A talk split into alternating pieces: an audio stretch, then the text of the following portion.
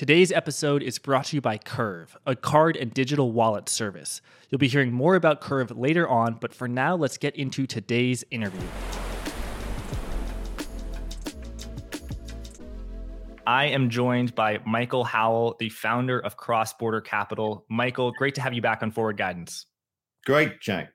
Pleased to be here. Great honor. I, Thank you. I'm so happy you're here, Michael. You are the world's foremost expert on the topic that everybody wants to know about that and that is liquidity uh, it's cash it's how easy you can enter and exit a position it is the you know money that's when when when liquidity is ample deals get done things get bought and when there's no liquidity that's when asset prices fall you uh, have been prescient last year in calling off a fall in global liquidity as central banks were reducing their balance sheets. But I understand that you recently have observed a turn, and uh, this is a turning point I think that is really significant. What have you observed? And uh, yeah, what, what how, how surprised are you um, by your findings? Okay. Um, first thing to say is that liquidity bottomed uh, on our calculations. We we calculate a, a liquidity index, a global liquidity index, uh, which covers about 90 central banks worldwide, uh, and fun, and um, let's say countries, private sector liquidity uh, creators across 90 countries. And that index uh, bottomed in October of 2022. Uh, it's beginning to inflect upwards. I don't want to make too much of the case to say that it's rising strongly. It's not, but it is inflecting upwards. And that's what we'd expect. Uh, the liquidity cycle uh, cycles, as the name suggests, uh, it tends to have uh, a frequency of around about six to seven years. That's the normal liquidity cycle in length. And the trough uh, was always slated to be late uh, 2022 with an upturn beginning around about the end of the year and uh, moving through uh, 2023. So in actual fact, we we did say last year that we would have absolute conviction that the liquidity cycle should turn higher um, in 23 and actually through 24. Uh, that's you know that that's on track.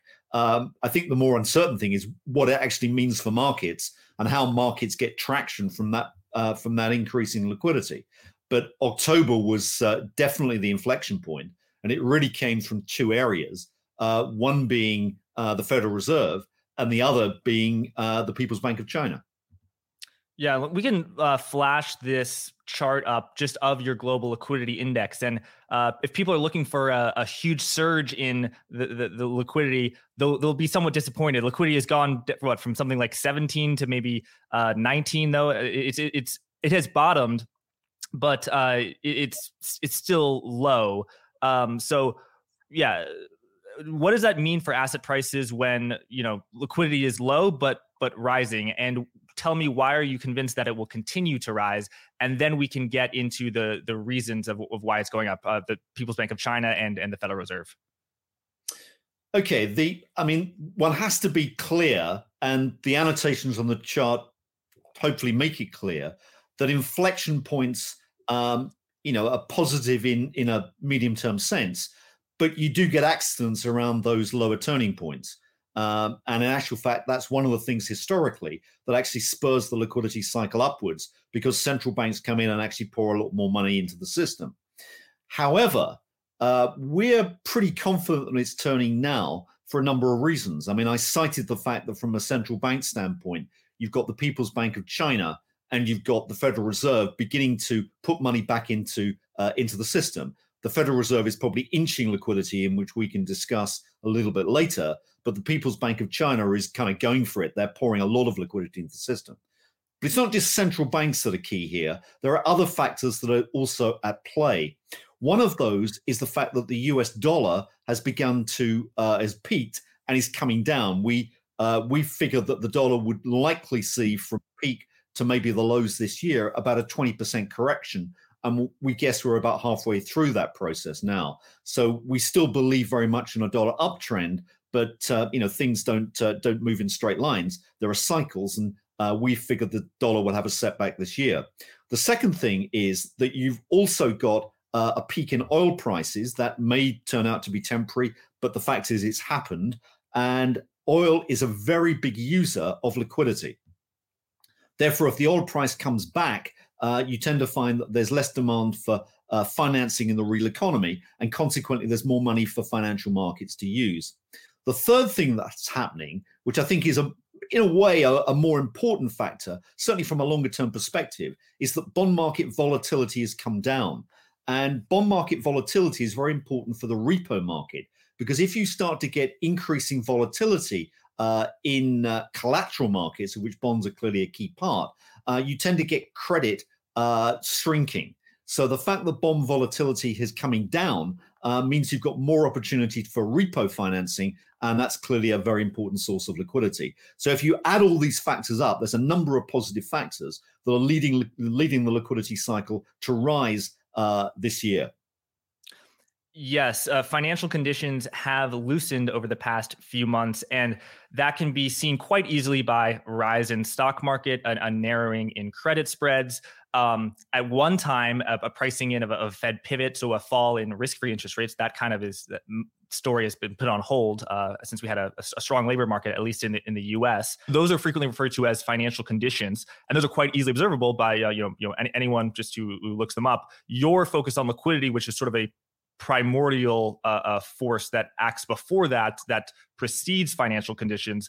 Uh, so so let's get into it. The, the, Federal Reserve is reducing its balance sheet, so that should be they should be removing liquidity from the system.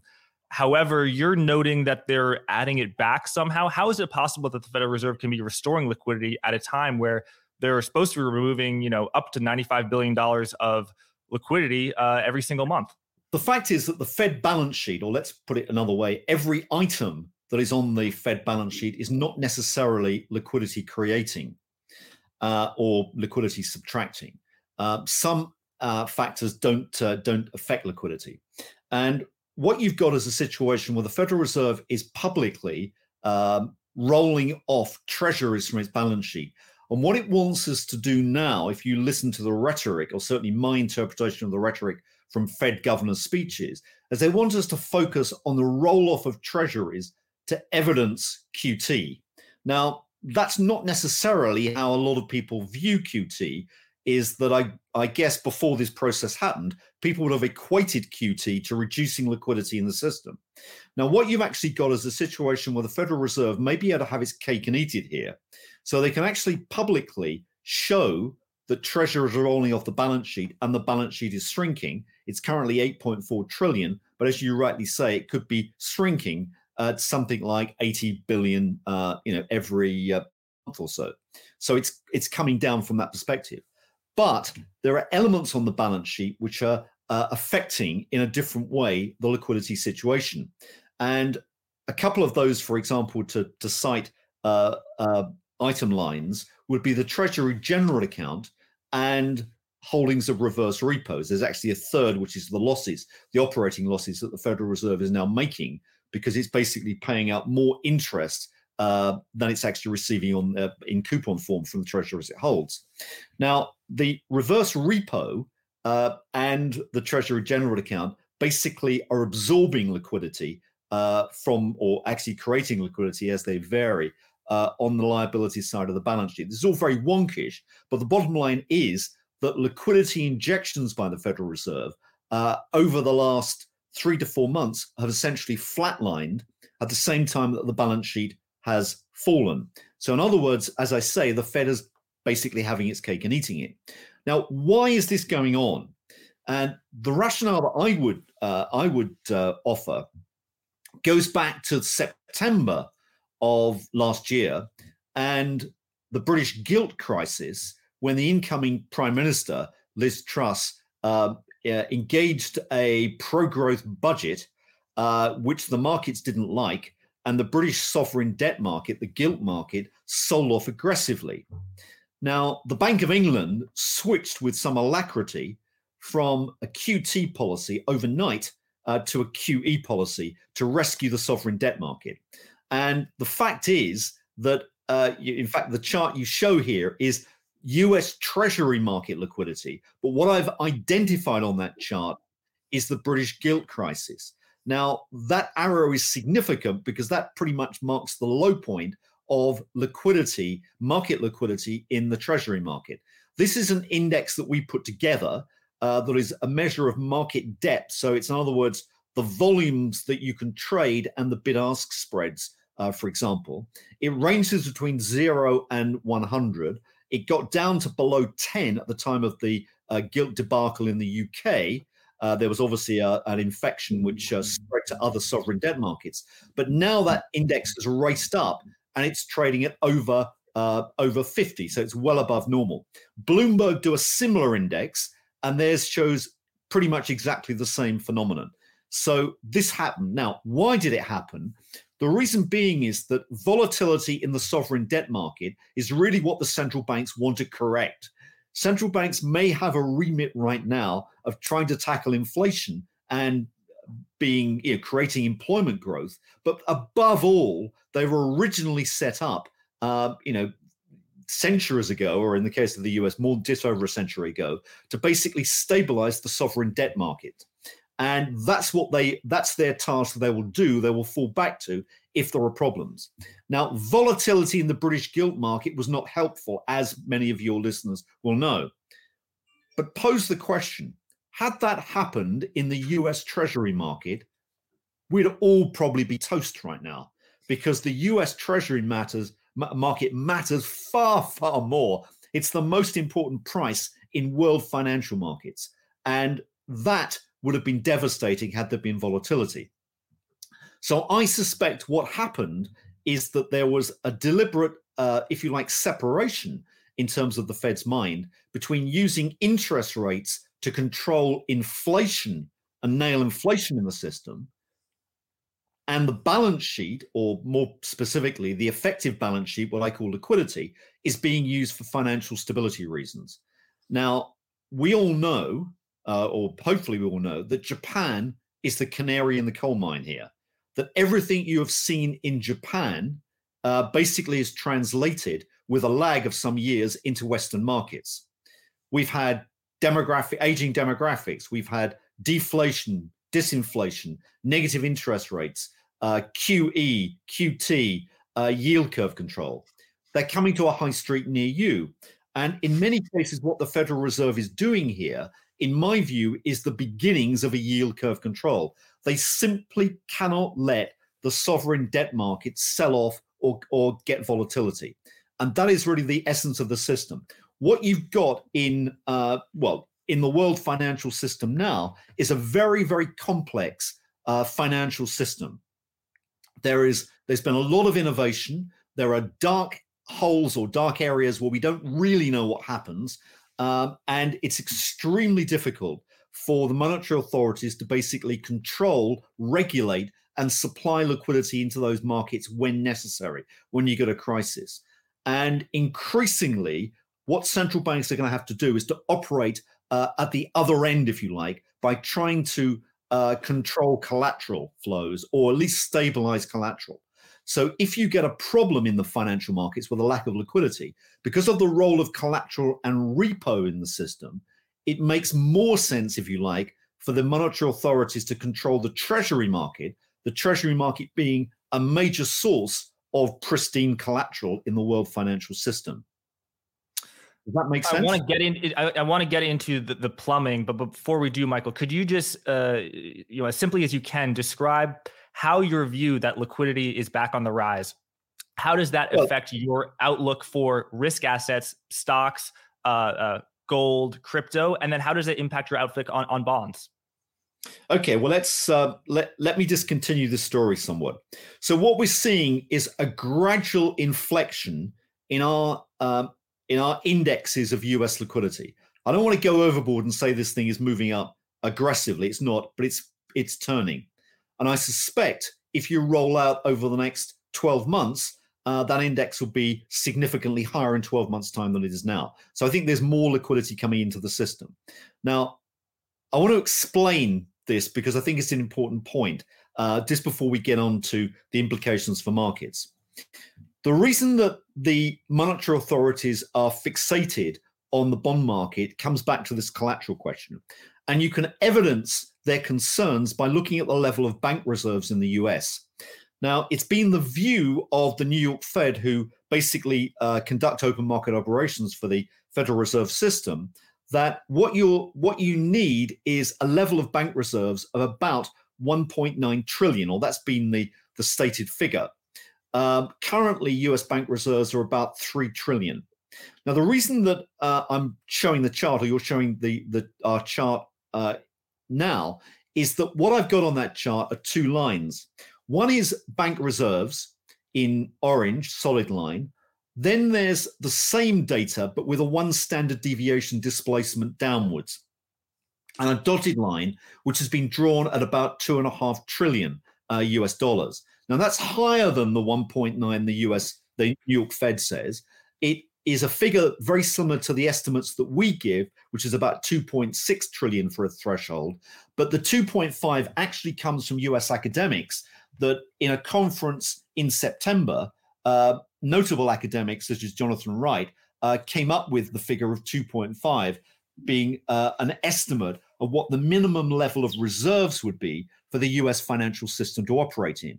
If you go below that reserve level, you are likely to get refinancing problems in the system, and you may get a breakdown of uh, uh, of the markets. And effectively, what that means is that if you get dislocations in the collateral markets, you get more volatility, and more volatility creates even more illiquidity because it means that margin requirements jump, and so you get a cascade downwards of illiquidity and uh, you know collapsing markets. And therefore, it's very important to keep uh, above that threshold. Now, what's the importance of that one standard deviation? The reason being is that we're in a period now where one of those line items in the Fed balance sheet, the Treasury General account, is likely to be more volatile than normal. And the reason for that is you've got the debt ceiling issue, and you've also got seasonality because now is the uh, heavy tax paying uh, period.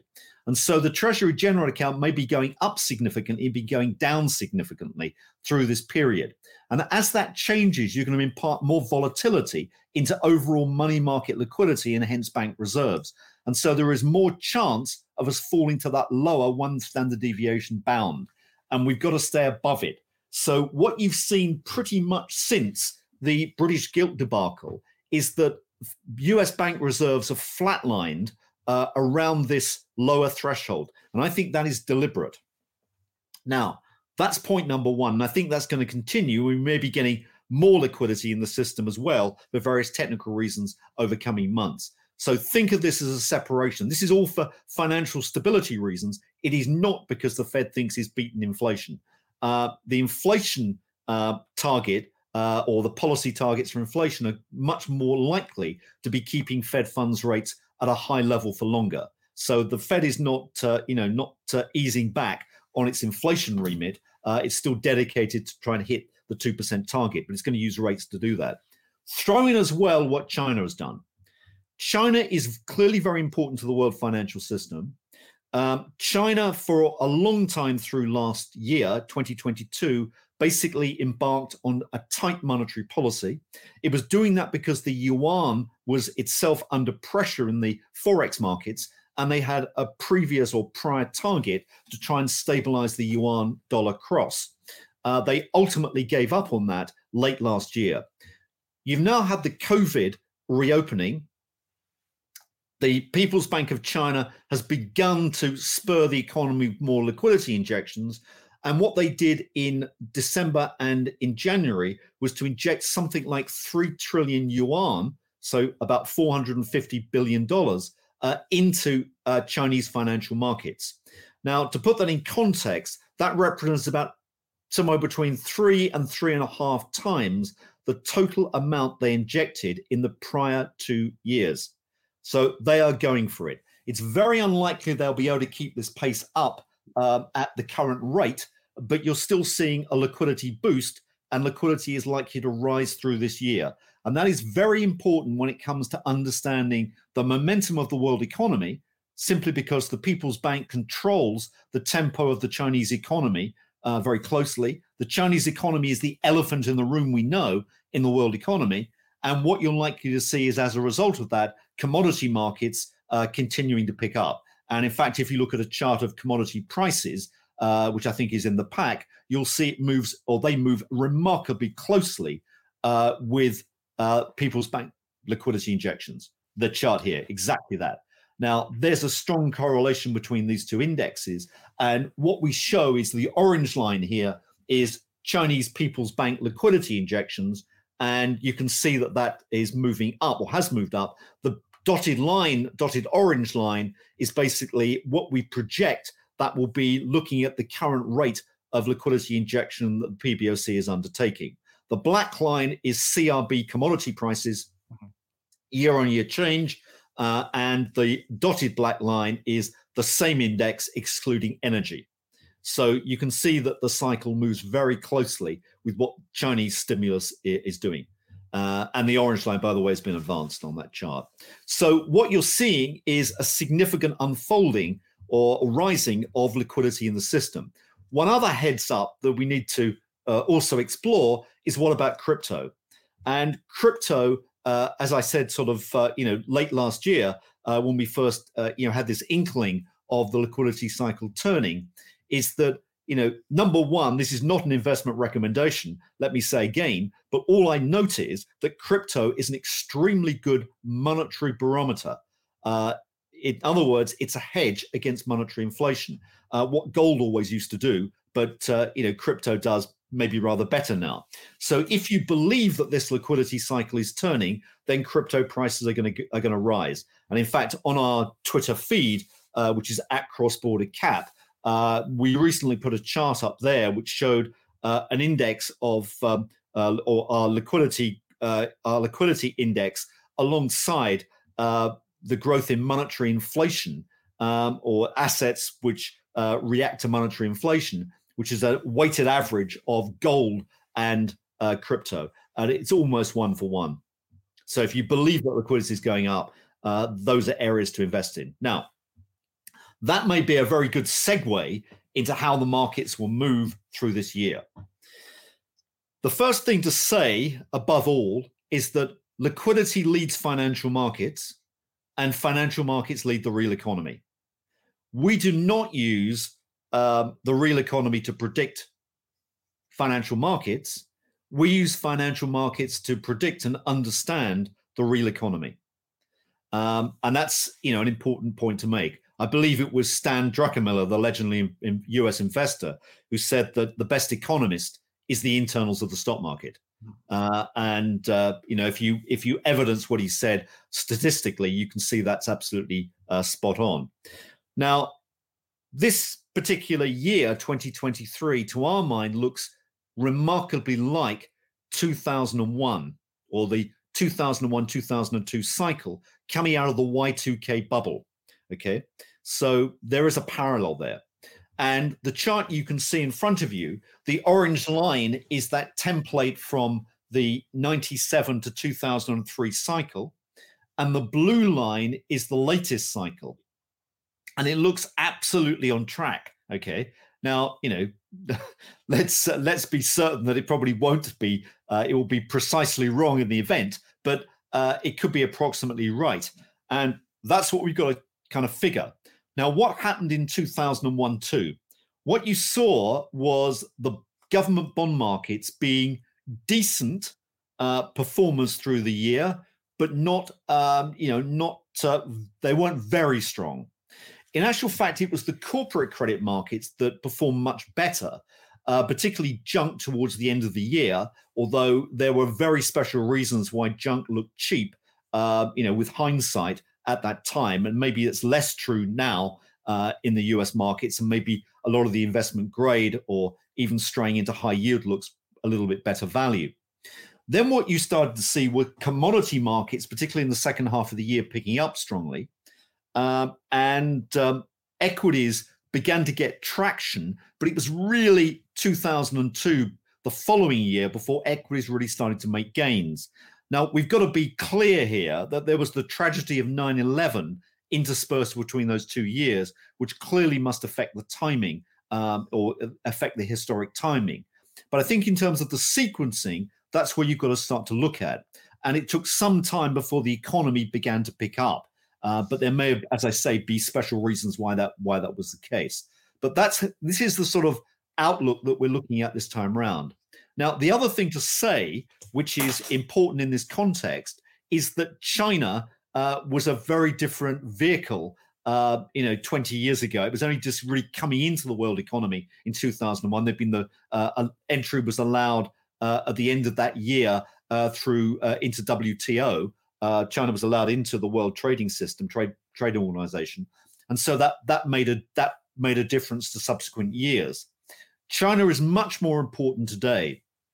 And the way that we figure it is that if you very crudely, and this is a huge, huge simple simplification, but it may be useful, is that think of the equity market as having two moving parts a PE multiple and an E. Mm-hmm. The PE uh, is uh, sorry, earnings. E is earnings, and PE is price to earnings ratio. Yeah, sorry, go ahead. Exactly. And so the the PE is made in America, if you like, through the Federal Reserve and liquidity. Let's think of it in those terms. And the E is made in China. And that's because China has such a big influence on the world economy. It is the elephant in the room. So, what you've got are these two power plays between these two elements. And I think what you've got this time round is that if China is genuinely easing liquidity and stimulating its economy, earnings may get a much bigger uplift in the world economy than many people are thinking right now. And so you could be seeing an improvement in PEs because of the Fed and an improvement in earnings coming through because of China. But let me stress, early days yet, and let's not be, you know, let's not get too carried away. But these are the things to look at. So, you know, we tend to do our investing by looking at liquidity. We look for uh, evidence and corroborating evidence by looking at sequences of events. And we look at charts to see whether you're getting the breakouts that we would expect. Uh, but we're not really drilling into economic data and saying, you know, we predict the U.S. economy is going to be 3.2 percent, uh, you know, in fourth quarter uh, 2023. I don't think you make money out of those sort of statements. Mm, right. So liquidity precedes price action. You noted that liquidity bottomed somewhere around the fall of last year. That's where the stock market bottomed in the US. That's where the Chinese stock market bottomed. Uh, the Chinese equity market has been on an absolute roar uh, over the past three months. And uh, looking at your chart of liquidity, it's uh, you know you can you can see a, a relationship there uh, for sure. You're saying liquidity is back.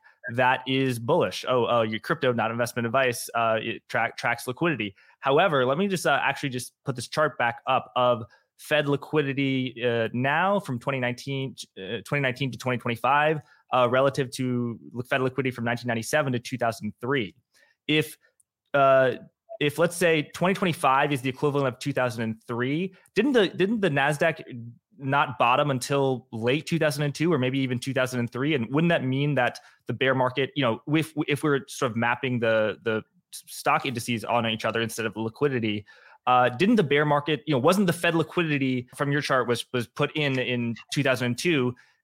That didn't uh, necessarily help the equity market for a for a you know a, a year or so, right?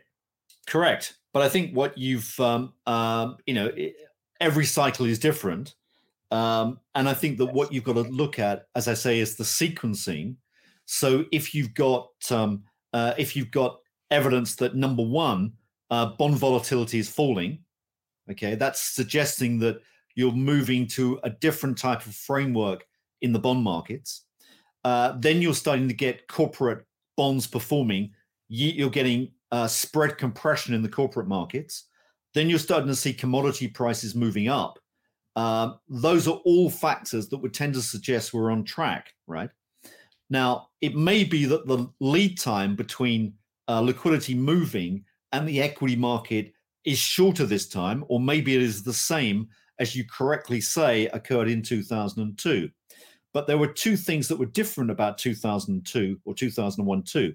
One was, as I said, there was the tragedy of 9 11, which may well have disrupted things. Um, you know, that's obviously a, a debating point. And the other question is that you didn't have China operating in the same way as it's operating now.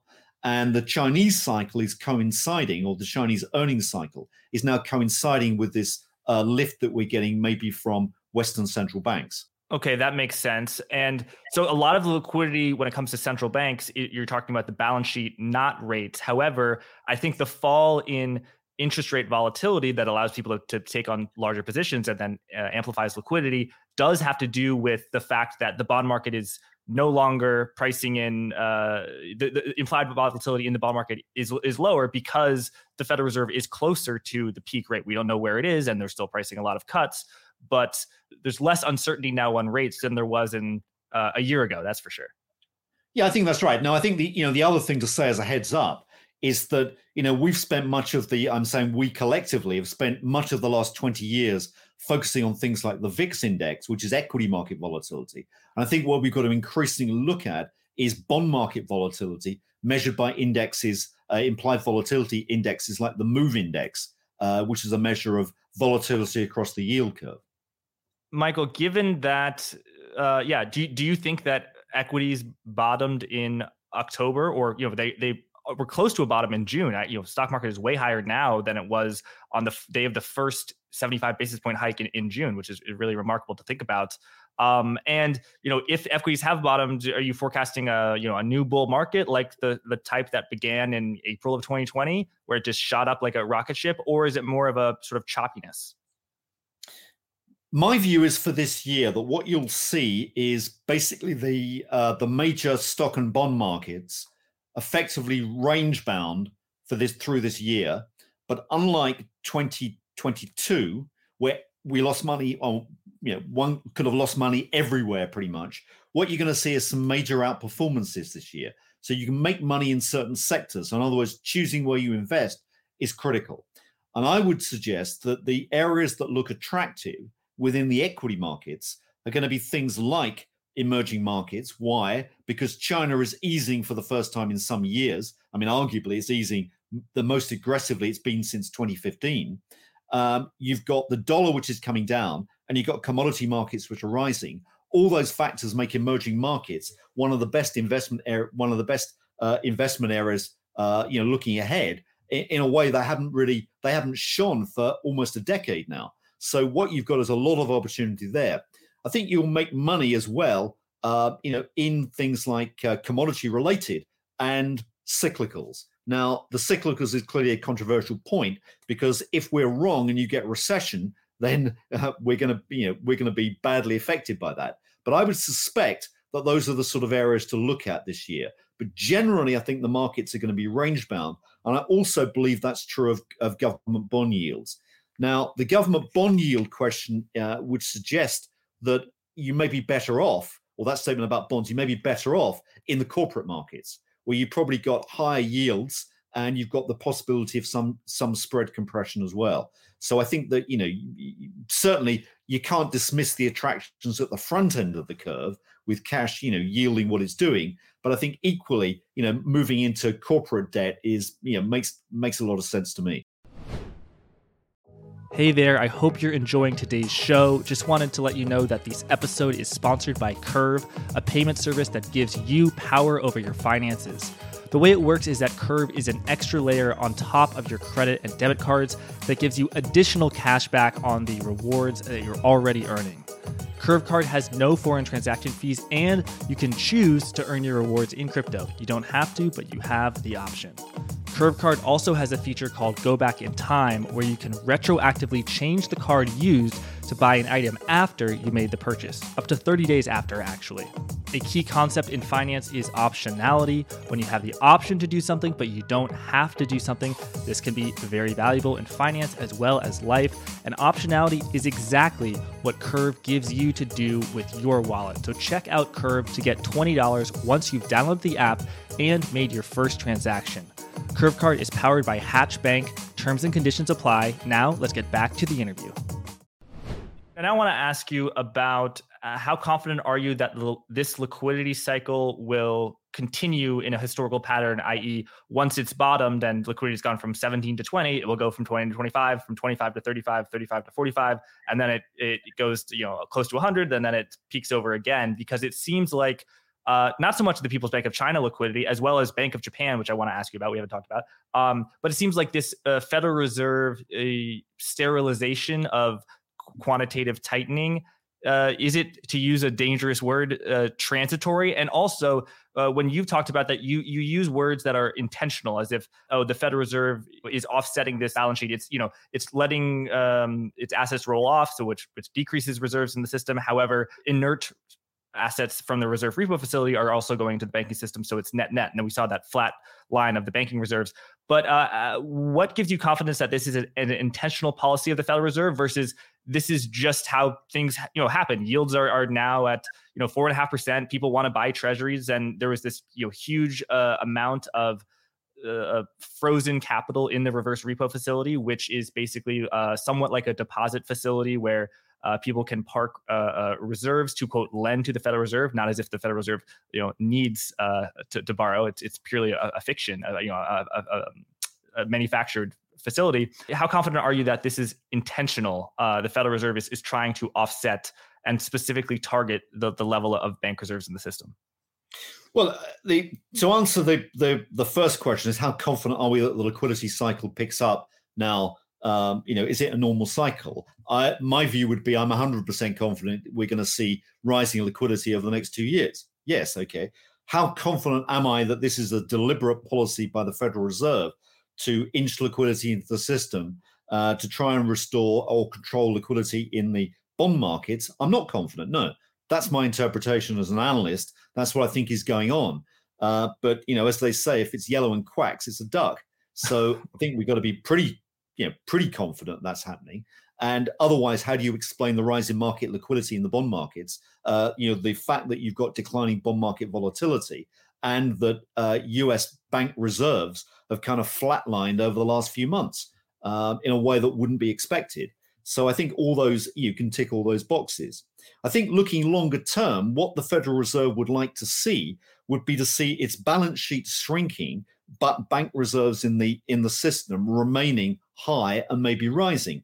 And the only way they can get that really is to allow the reverse repo system or force the reverse repo uh, balances to actually reduce significantly.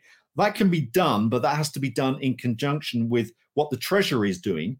Uh, and that may be, you know, clearly in the short term hampered by the debt ceiling, uh, and also in terms of uh, how they adjust short term rates and uh, what they're doing with, uh, you know, rates on reverse repos versus uh, Fed funds rates, etc. So there's a lot. There can be a lot of manipulation, but I think basically what you'd expect to see is that that reverse repo pot, which is about two point what four trillion now, uh, will reduce significantly over the next two years.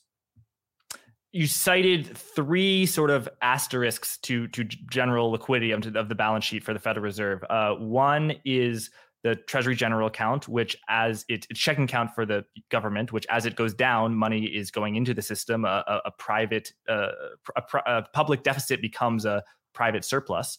Uh, mm-hmm. The second is the reverse repo facility, which we just talked about, and the third is uh, the Federal Reserve's uh, gains or losses on its securities. Now the, the Federal Reserve is earning significantly less on the assets it holds, such as treasuries and mortgage backed securities, earning much less on those than it's paying out in the reverse repo and other uh, of its liabilities.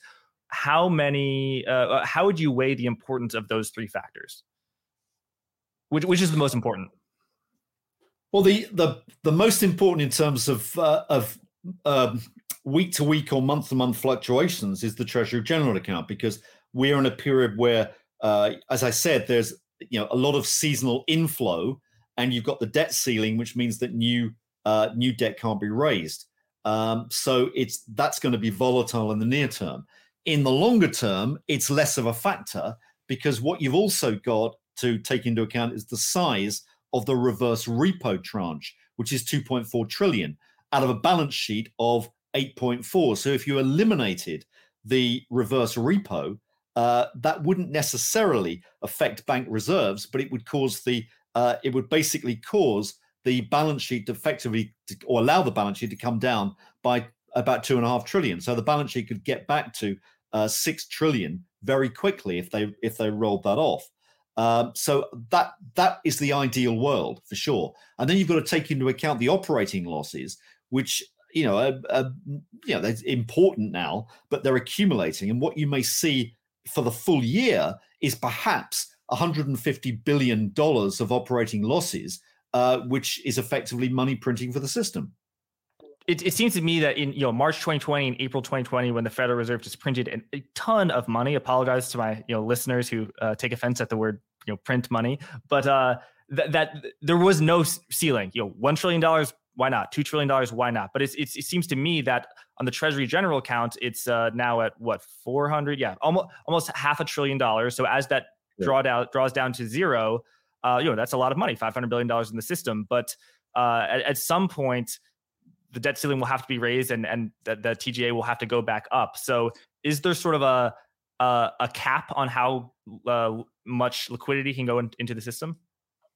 Well, the the answer is that the the Treasury have indicated that, um, as far as I, I, recall, that that Treasury general account could get down to uh, sub 100 billion.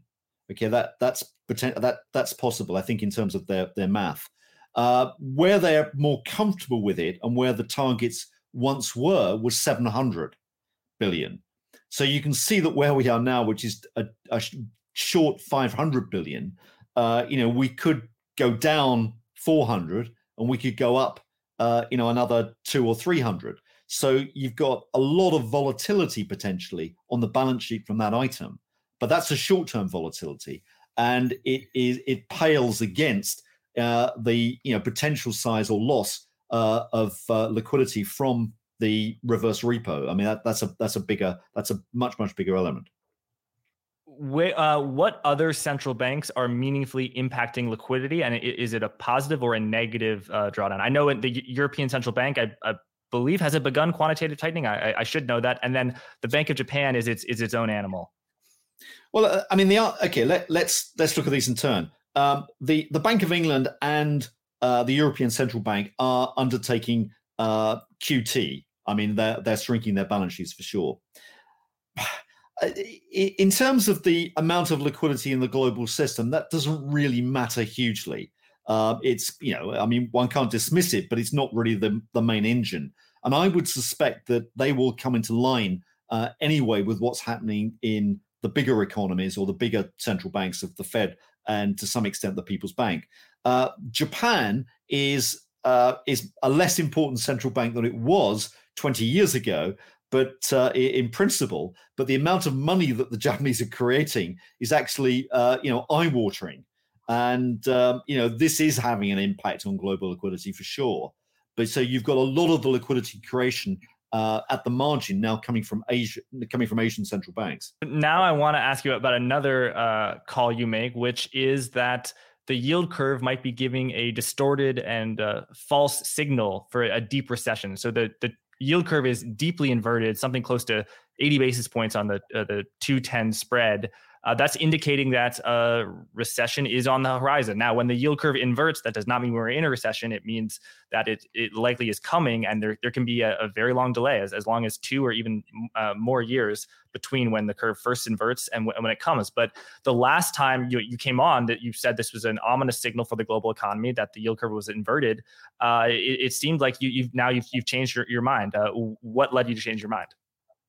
Well, I think not not necessarily. I think the I think what to, to be to be accurate, what I said was that the uh, the yield curve is a flaky predictor, but you know what you've got is the inversion is telling you something about tightness of liquidity, and uh, uh, some years ago I wrote a it was an academic paper in uh, in the Journal of Fixed Income that was looking at the efficacy of the yield curve as a predictor of uh, upcoming recessions?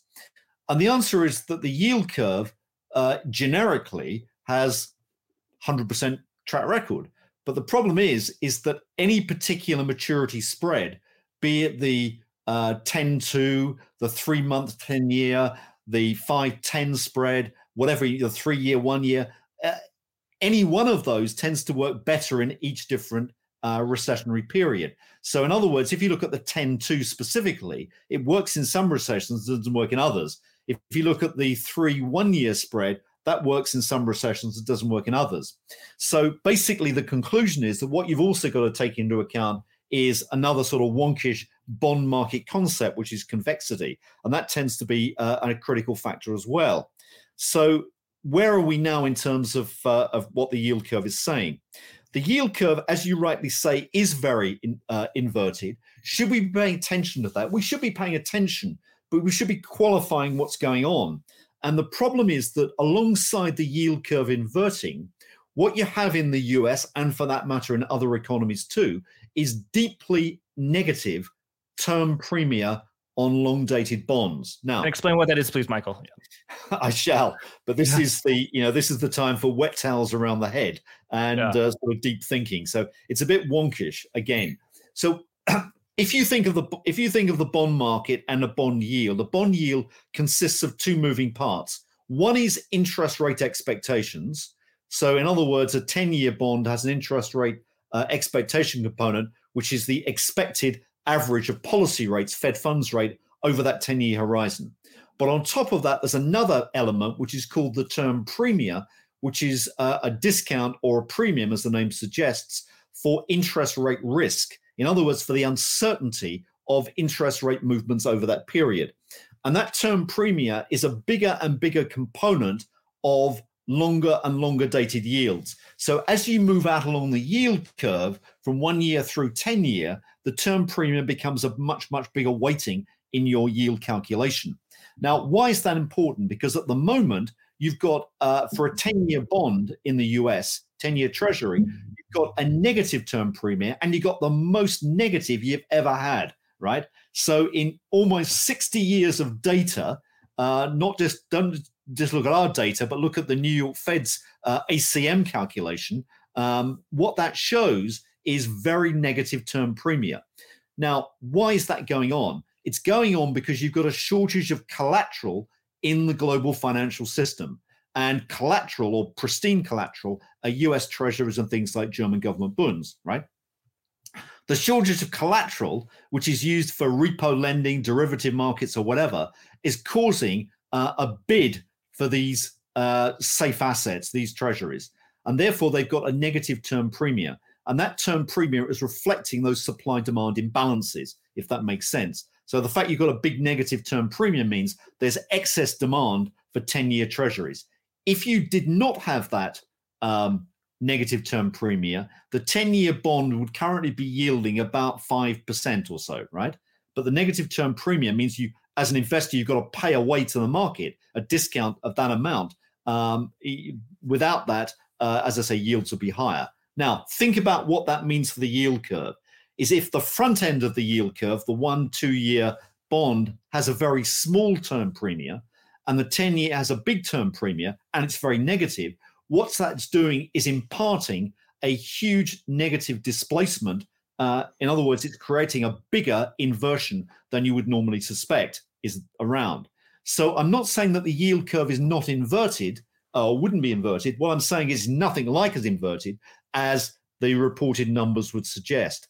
And what that inversion tells us more about is financial uh, fragility, not economic fragility, in my view. So I'm not saying the economy won't slow down. Uh, a lot of the cyclical components of the American economy are softening clearly, and they'll they will get momentum, downward momentum, and the economy may well, uh, you know, hit recession. But it's going to be nothing like as bad, in my view, that the yield curve is currently signaling. So your interpretation of the negative term premium is that there's a excess demand for uh, longer term collateral, U.S. Treasury securities, uh, bonds. H- how do you uh, then view the immense sell off in longer dated securities of, of 2022? You know, looking at let's say uh, TLT's performance in 2022, or you know, long term government bonds wherever wherever you go, uh, they performed very very poorly. So uh, was there just a I guess is it an excess demand uh, for duration relative to the demand for um, shorter term things, or or you know, so how how do you explain that? Well, the, I mean, the answer is that the term premium has uh, latterly got a lot more negative, right? Uh, after the after bond market stabilized, but most of the reason that bonds were on on this analysis, most of the reason the bond bond yields went up was rate expectations, not the term premium. Right. It was because basically people were factoring in that the Fed would keep interest rates higher for longer, which it looks like they're likely doing. 10 year Treasury note, uh, the term premium in that would be the yield on a 10 year Treasury note relative to the sort of weighted average of uh, the, the, the one month Treasury futures for all the uh, 120 months between now and 10 years from now, right? Yeah, that, that's how you you that's how you would. You would basically try and calculate it, but effectively, what that what it's saying is that if you if you assume that Fed funds will average five percent uh, over the next ten years, uh, what you would expect under normal circumstances is the ten year bond would yield in a perfect market five percent, but it doesn't. It yields three and a half. So either either uh, interest rate expectations uh, are, uh, are falling, right? But they're not falling to that extent, or, which is the reason, the term premia is very negative, and that's the reality. So estimates of term premia, which you can do, which is a you know highly mathematical calculation, which I, am not going to go into here, uh, but just look at the website of the New York Fed, uh, and they calculate term premia every day, and it's called the ACM calculation. Mm. Uh, a, related point to an inverted yield curve is the cuts being priced into the Fed funds futures curve or the, the SOFR curve, which you know show okay, we think that the Fed will get to 5.2 percent in you know the spring of this year, but after that it's it's cutting, cutting, cutting, cutting, cutting uh, a, a, sort of simple interpretation of that is the Federal Reserve would cut because there would be a recession and uh, the, the, the, financial system would, would require support, uh, not just the balance sheet, which you know you focus a lot on, but but in addition as, as rates. Uh, do you have a different interpretation as to why rate cuts are being priced into the market?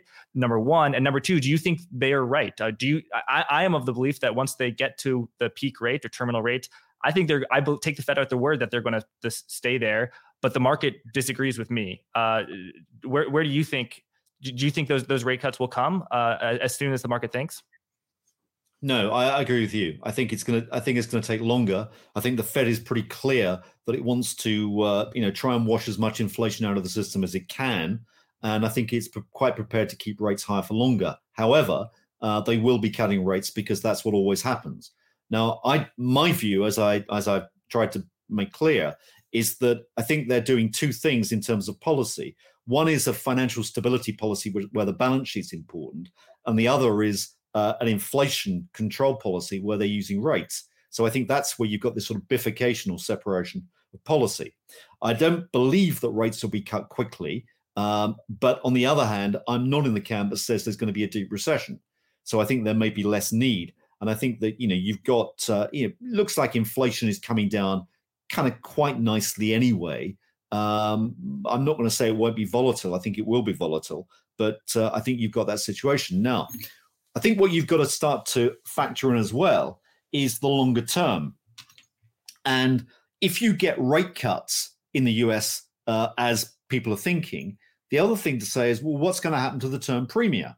Because if the term premium remains negative to the same extent or even gets more negative, then you're going to make a lot of money out of government fixed income, right? Because effectively policy rates will come down and uh, the bond market will reprice.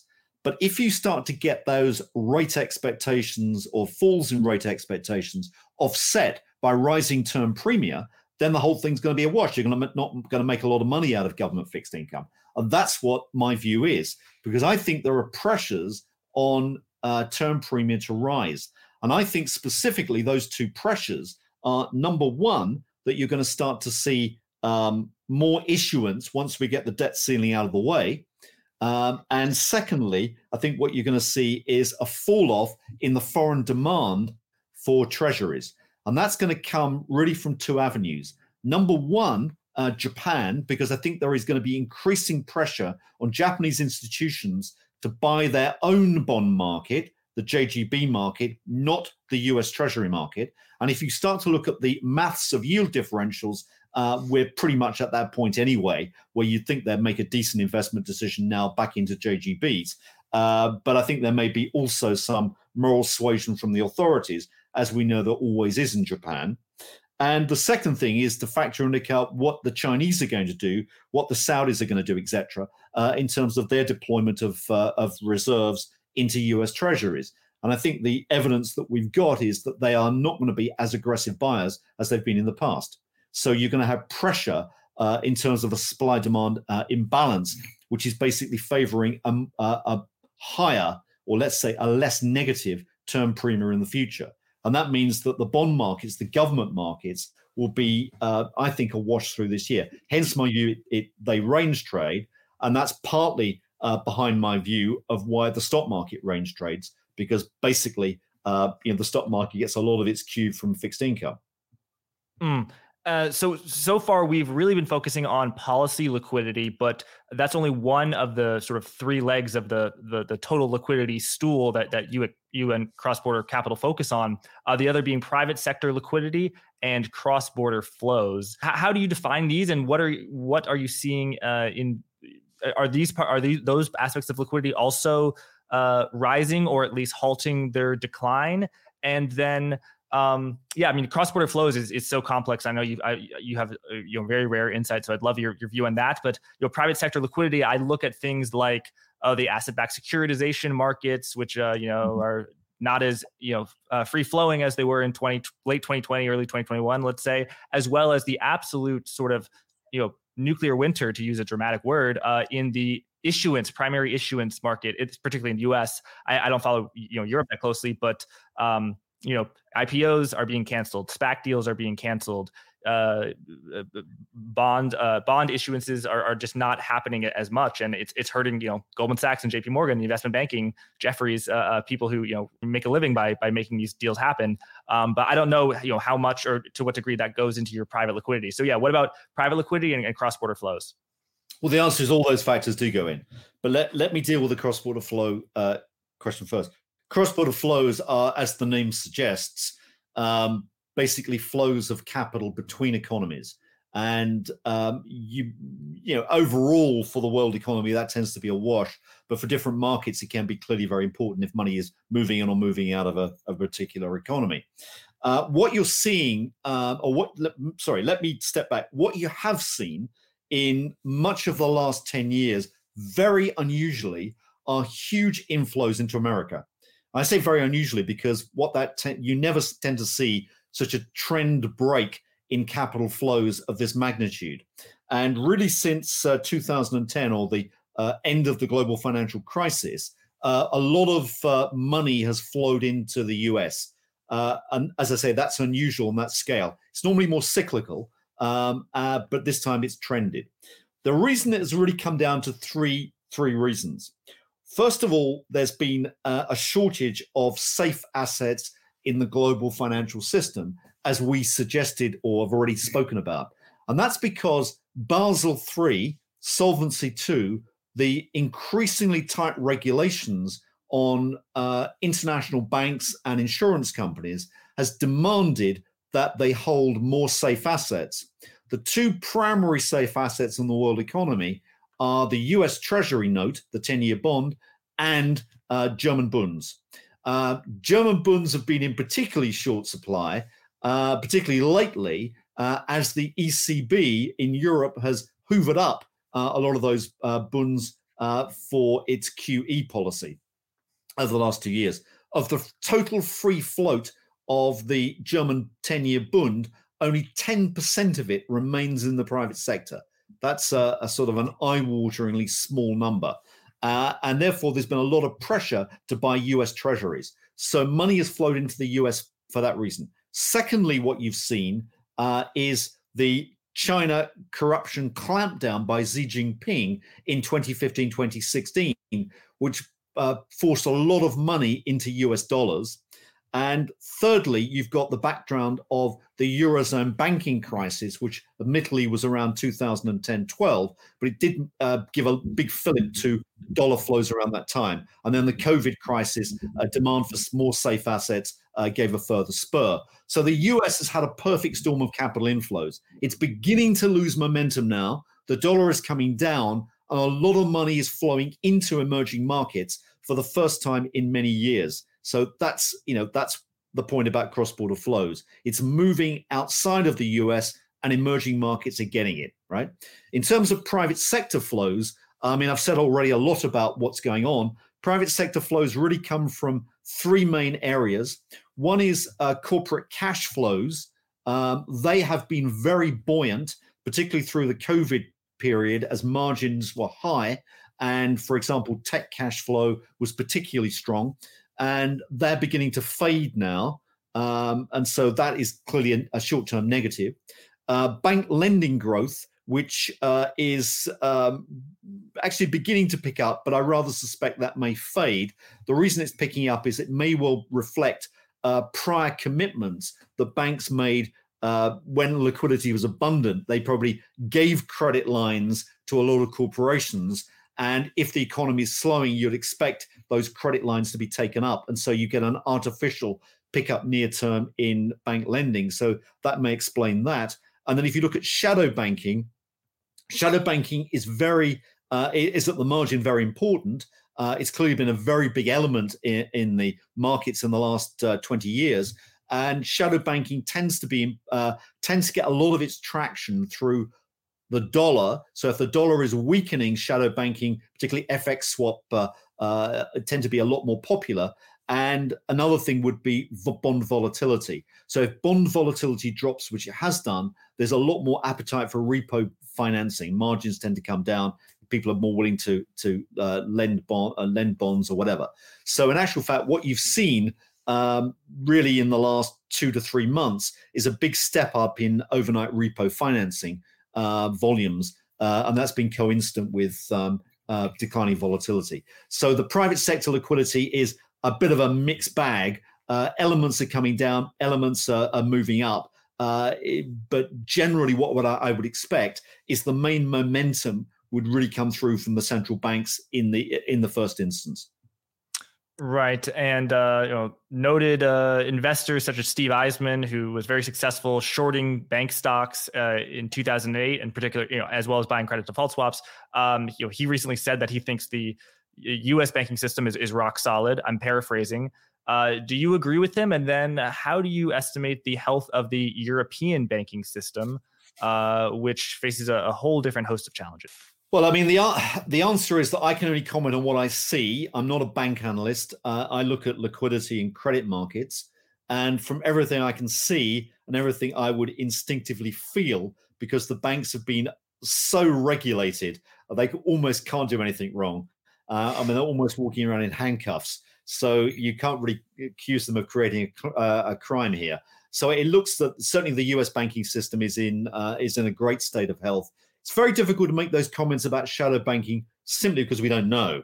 I mean, there are there are dark areas that are hidden there and they're in the shadows by definition. So it's kind of hard to say. And that's why I think that if you look at how the monetary authorities control the shadow banking now, uh, the shadow banking system is much more through uh, ultimately controlling the collateral markets, which means effectively controlling yields and volatility in the sovereign debt markets. Uh, as regards the European banks, it's a hard one. Um, I, am not a great fan of the euro system, as you probably have heard me say before, uh, or of the euro, but I'll come quietly and accept the fact that it, its integrity remains. But I think it's a, a system that is in dire need of restructuring. And I think the you know the great problem that the euro area has is that, like in any fixed exchange rate system, the rich countries get richer and the poor get poorer. And those wealth anomalies or income anomalies dis, you know, basically uh, escalate or accumulate over time. And without a fiscal transfer mechanism, which they don't have in the uh, European Union, uh, you're going to basically embed uh, poverty uh, in Italy and Spain and Greece, and you basically, you know, under underscore uh, prosperity in the northern European states, and their banking systems reflect that. So, you know, ultimately, uh, I'm not a fan. All right, Michael. So we've talked a lot about all sorts of uh, liquidity, particularly the, the balance sheet, so quantitative tightening.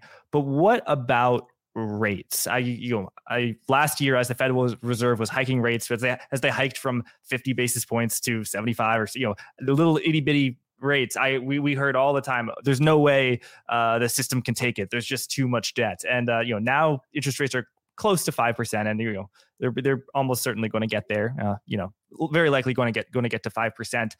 Uh, do you think the global economy can take five percent rates? I mean, are there are there certain business models that uh, could only really exist when interest rates are, are, are close to, to, zero. I mean, how, how serious of a threat do you think this high rates are, in particular to you know uh, activity, uh, you know the the car market, the the housing market? If it acts with a lag, you know, twelve to eighteen months, wouldn't we only start to see the the negative economic effects of, of contracting credit, um, you know, right now and in, in 2023?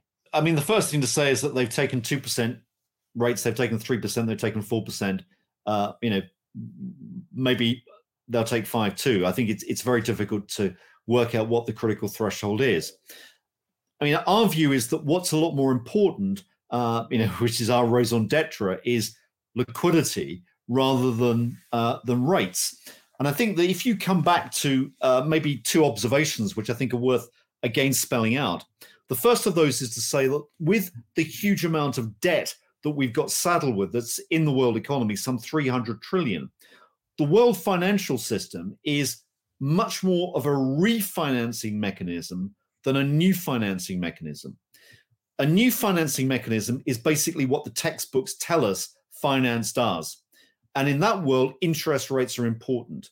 But this is basically not how the markets are operating. With a huge amount of debt pile that we've got, debt has to be refinanced. And with 300 trillion of debt, with an average life of about five years, what that means is you're refinancing or trying to fund 60 to 65 trillion of debt every year.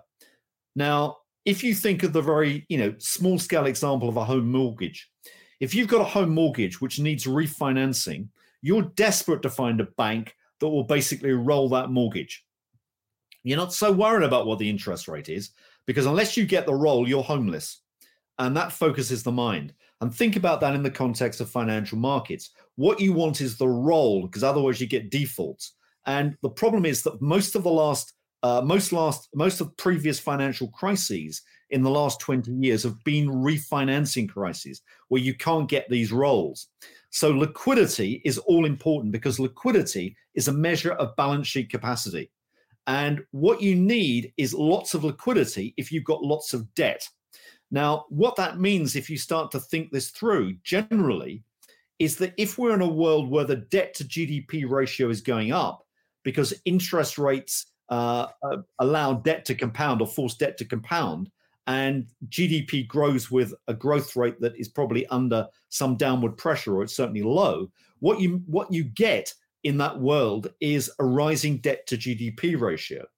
Now, hold that thought. If you need liquidity to refinance debt, and the authorities keep pace with liquidity injections, the ratio between liquidity and debt should be pretty constant, which means that the liquidity to GDP ratio is continuing to expand upwards. Okay. And if the liquidity to GDP ratio is going up, that correlates one for one with PE multiples. So if you're getting rising liquidity to GDP, um, basically what you're looking at is an expanding multiple for equity markets. And that's something which is uh, you know worth thinking about. Now why do i raise this point? Because ultimately what you we're in is a world where the amount of debt and debt refinancing has only got to grow because of swelling fiscal deficits. And this is something that has got to focus all our minds once we get over this inflation problem Inflation problem is a minor problem in context. Okay, it's the it's the fiscal arithmetic that simply doesn't work, and what you are, are going to get is an environment where uh, entitlement spending is going to skyrocket over the next ten years, and the tax base uh, is going to shrink because working age population falls away, and the gap has got to be filled somewhere. It's either filled by the federal authorities buying U.S. treasuries. It's filled by foreigners buying treasuries, or it's filled by domestic institutions or retail buying US treasuries. Okay. Now, I would suspect that the sort of returns that you're going to be offered on treasuries are not that attractive for the simple reason that uh, if the higher the interest rates, the more that the debt uh, burden dis, uh, you know amplifies anyway because of interest payments. So you've got to keep some sort of cap on interest rates, which is why I'm saying yield curve control has to be coming, and that would suggest that if in this environment, if this picture I'm painting is correct, where you want to be putting your assets is not in fixed income uh, or certainly government fixed income. It's in things like equities, it's in real estate, it's in commodities, and it's probably in monetary hedges like gold and crypto. Those are the areas that are going to be far more immune to this world of yield curve control. I'm going to put a chart up just of GDP and liquidity, or maybe liquidity and uh, shipping activity, which is a great, a great chart as well. Um, and yeah, this just goes to show uh, how correlated they are. When liquidity goes up, uh, there are a lot more ships going around the the, the ocean, the world's oceans, and when it goes down uh, as well. So this would indicate that we're at the beginning of a reflationary boom. So so yeah, you, I mean, do you think that economic growth will expand? Um, if so, I mean, that would would that be characterized as a no landing scenario where actually inflation and growth go go to even higher levels? Uh, or if you think inflation will be muted, uh, is that a, a soft landing scenario? Because it, it, sounds like your hard landing is you're thinking is quite unlikely. It, it sounds like. I think the evidence is is against it. Yes, for sure. Uh, let's never say never, but I think the evidence so far is against that. What that chart is basically trying to show is that the orange uh, bar chart is a composite that we constructed from all the major business surveys worldwide. So things like the US ISM survey, things like the the Tankan in Japan, uh, things like the UK CBI Business Optimism Survey. All these factors are thrown in, so we cover about 20 economies weighted by size. Um, that's the orange bar. Now look where we come from. On that uh, chart, we come from an index of around 70 to an index now of basically below 40. Uh, and if you can sort of squint at the chart, and look at the latest January reading, you'll see there that actually there's been a big pickup uh, already. The uh, and that suggests that we've actually had a lot of the recession. Surely, I mean, how much lower can it get? Uh, it clearly could get lower, but you know, I mean, it'd have to be a pretty uh, damaging recession to actually get down there. Now, the other point is that the black line on that chart is looking at world shipping activity. It correlates very closely with GDP, not surprisingly. But part of the reason for putting that, that line on there is that shipping is very liquidity intensive. You're not going to launch ships unless you can get credit. Uh, and that's the point. So if that index is bouncing up as well, it's telling us that there's more credit available in the world system, uh, and that will fuel uh, future growth. I want to be re- respectful of your time, so let, us do sort of a, a lightning round. Um, now I'm going to flash up a, a, chart which just shows uh, the amount of liquidity that's been worth the global money flowing, and the six month change uh, is is negative for a, a lot of places, uh, ne- negative for the world, but it has been absolutely flowing into China. So based on your liquidity model view, is is China where you are most bullish on in terms of uh, risk assets, uh, equities? Yes, broadly, that's correct. Absolutely correct. I mean, we we run a uh, we or uh, cross border capital has a fund management division, and the fund management division, which uses our liquidity data, uh, runs uh, an equity UCITS fund, um, and that fund is actually uh, what I do know. It's it's overweight uh, Asia, but particularly China. Absolutely right. all right, now let's thank you. Let's move on to the next chart. Uh, this plots risk appetite with the business cycle, business cycle in gray, risk appetite in orange. Interesting to see that risk appetite really didn't go down at all last year, according to, to your model uh, at cross border capital. So, um, on one hand, you have a bullish reading with liquidity have, having bottomed, you think, and you know on the rise. But if you still have a disconnect where the, the business cycle is is well below risk appetite and, and risk appetite hasn't properly priced in the the slowdown that we had last year, uh, how does that affect your view? Yeah, it's a, that's a, a very interesting point. I think if you look at that chart, basically what it's showing is the orange line is the risk exposure of investors. Uh, it comes from actual data of port- portfolio holdings. So it's not a sentiment indicator per se. It's looking at actual positioning. And if that is zero, asset allocation, let's just take a very simple 60 40 equity bond split. That's saying that investors are normally at their 60 40 point. Uh, if it's up at those high levels, it's saying that actually there's more of a skew into uh, risk assets than you'd normally see. And as you rightly infer, during a business cycle downturn, you'd expect to see lower exposure to equities and more exposure to fixed income.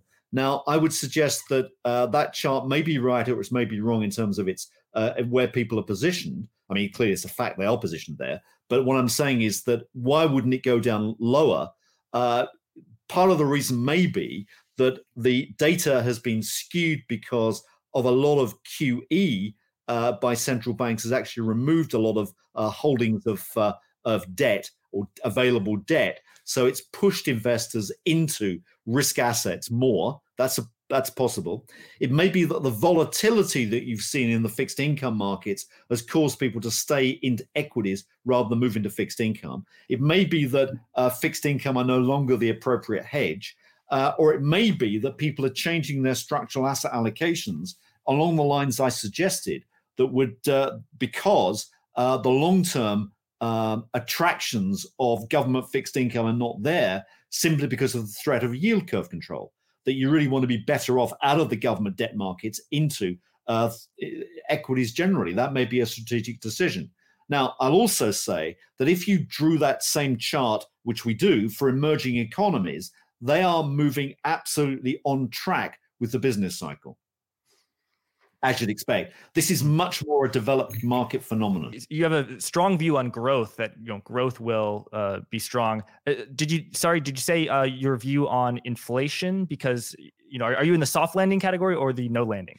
I'm in a soft landing category. I think that I think you will see. I mean, you might see technical recession, but I think my view is that you've seen the bulk of the contraction already. And I, you know, the reason I say that you might get some recession is that you know some of the cyclical parts of the U.S. economy are clearly uh, you know weak, and you know cycles are cycles. They'll go down more. Things like housing, things like durables, uh, things like capex, business equipment. I mean, they're clearly moving lower, um, and they may continue to. Um, but I still believe that the landing is relatively soft compared to what the yield curve says, or what a lot of economists are predicting.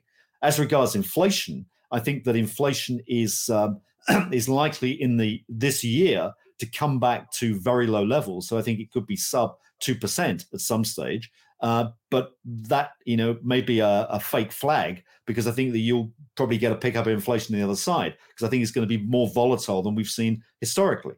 So I think that you know we'll we'll be dancing around or above that two percent threshold over the next two or three years. Inflation's not going to go back to levels that we saw in the 70s, uh, but clearly, we're we're well past the sort of deflationary period that we saw in the wake of China's entry into the WTO World Trading System. Mm. Uh, well, Michael, as you referenced earlier, people can find your work on at on Twitter at at Cross Border Capital. I also really recommend your your book, uh, Capital Wars: The Rise of Global Liquidity. Uh, you go into the complex um, uh, topics that you we, we you know dove into today uh, in in proper depth. And I also want to say that uh, it is from the index of this book. When I was, you know, just came over to Blockworks, I wanted to uh, find a name for my podcast. I said, you know what, this book, Capital Wars, it's got a great book. I'm going to thumb through the index and find a phrase. Uh, and and I did. So I found the phrase forward guidance here. And I said, oh, that's the that is the perfect name. Um, so my final question for you, Michael, is yeah, can you sum up your views on asset allocation, which you you have discussed previously, um, in the context of this chart, which is uh, where we are in the liquidity cycle. There's uh, speculation and then turbulence. So we were in turbulence last year when uh, liquidity was uh, going down, um, and but mm-hmm. now you I think you say we were in a rebound where. Uh, liquidity is low, but it is rising. So, what are the sort of assets that outperform in a rebound phase, and then uh, how, could you sort of uh, take us from the rebound phase to the to the calm phase? Yeah, sure. I mean, we let's be clear that we're just on the cusp of moving away from turbulence into rebound. This chart is our asset allocation chart that comes from the liquidity cycle. Uh, it is approximately right, but by definition will be precisely wrong. Uh, but it gives you a flavor of where broadly you would be allocating. And as Jack says, we're currently in the top left hand quadrant or just moving into that, inching into it.